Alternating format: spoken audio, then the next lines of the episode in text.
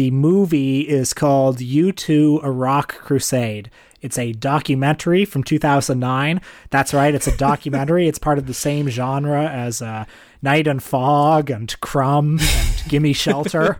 It's essentially a hagiographic portrait of Bono and his philanthropy, his charity work, his activism, whatever you want to call it, that is without tension or sharp edges of any kind. I mean, insofar as it even entertains the idea that anyone might want to criticize Bono, it presents all of the criticism in a kind of fortune cookie or like astrology sort of way. You know, when you open a fortune cookie and it says something like, sometimes your compassion can lead you to be too trusting, or, you know, something like that. So, you know, even when it does entertain the idea that, you know, someone might deign to be a critic of the great man Bono, it's very much in that vein. You know, it's like the type of criticism that is really just praised by any other name.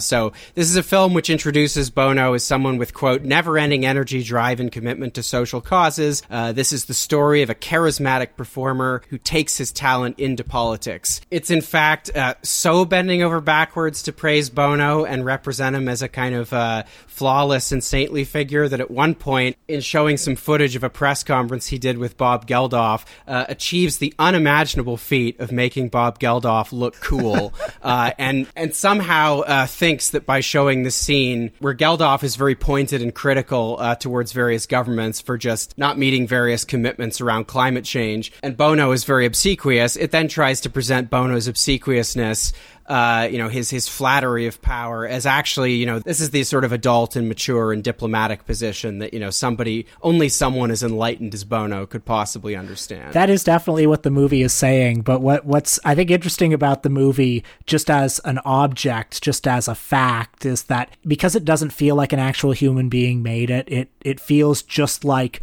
this is the ambience, you know, this is received wisdom turned into a movie by itself. Most of the bad documentaries that we watch were made by someone, you know, like you watch a Dinesh D'Souza movie, you're laughing at it because it comes from his cracked and twisted brain. And it's received wisdom filtered through that. Or Michael Moore Hates America is received wisdom filtered through this kind of aw shucks conservative weirdo from the Midwest. But this movie is just the received wisdom. I kind of feel like I'm pulling the curtain back. Who's behind this? And I'm mixing my movie metaphors here, but like Dr. Mabuse isn't there anymore. It's just like it's just like a speaker that's broadcasting Mabuse. Yeah, you're right. I mean, the movie is just a kind of ambient solipsism, isn't it? It's utterly devoid of content. I mean, it is very much, you know, the documentary equivalent of what it must sound like when, you know, The Edge is trying to create a riff and he's just playing like two notes over and over again, but it's creating this big sort of ambient sound because he's got it hooked up to like 15 pedals. The whole movie is like that. It's just this kind of endless meandering portrait of, you know, one man's journey to save the world.